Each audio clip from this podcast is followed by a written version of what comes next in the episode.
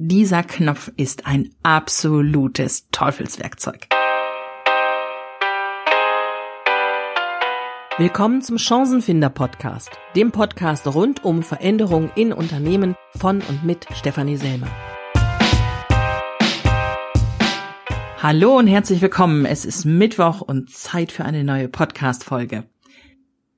Ich habe eine kleine Reihe vorbereitet, denn mir sind in der letzten Zeit verstärkt wieder Teufelswerkzeuge untergekommen.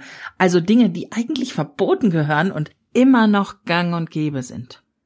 Aber warum denke ich denn, dass die geh verboten gehören, dass die wirklich so schlimm sind, dass man sie abschaffen sollte? Und das meine ich mit einem lachenden und einem weinenden Auge. Also das lachende Auge macht sich natürlich darüber lustig, dass äh, Menschen immer noch mit diesen Tools arbeiten, mit diesen Schritten arbeiten.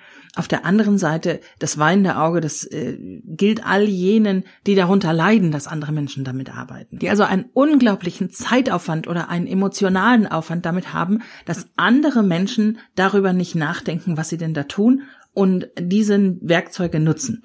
Und euch wird mit Sicherheit gleich klar, wenn ich das erste nenne, was ich denn damit genau meine.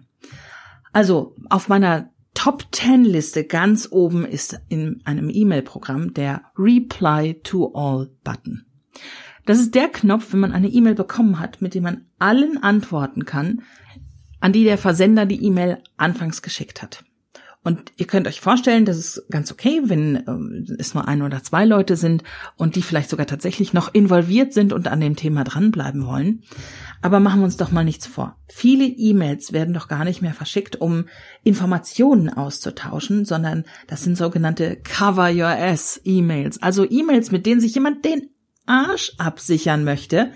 Ich habe es schon mal gesagt, ich habe diese Information schon mal weitergegeben und ähnliches will damit erzählt werden, damit man sicher sein kann, ich kriege keinen auf den Deckel hinten dran, wenn mal irgendwas schief geht, denn ich habe ja schon einmal in einer E-Mail das Ganze angesprochen und hier habe ich schriftlich, am besten noch lieber Chef, hier habe ich schriftlich, dass ich darüber schon informiert habe.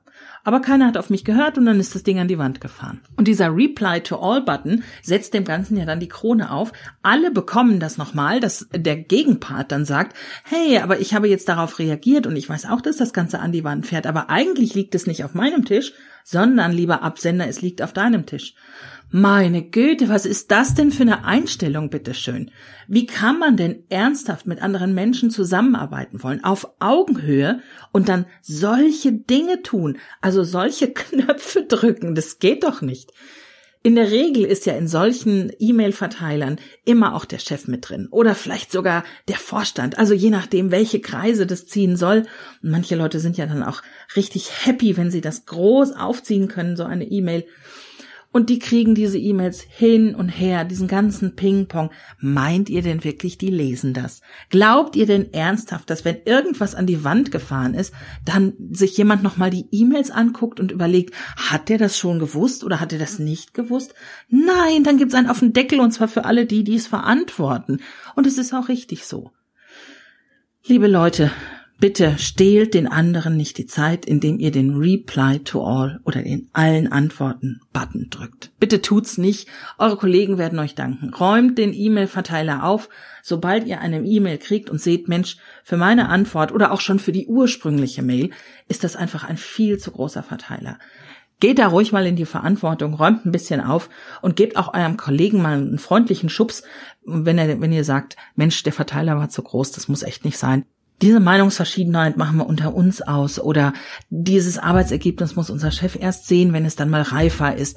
Das ist also wirklich Verantwortung auch für die Zeit eurer Kollegen, eurer Chefs, eurer Mitarbeiter. Vielen Dank auch von mir, auch wenn ich in keiner dieser E-Mails drin bin, danke ich euch im Namen aller, die die E-Mails nicht bekommen.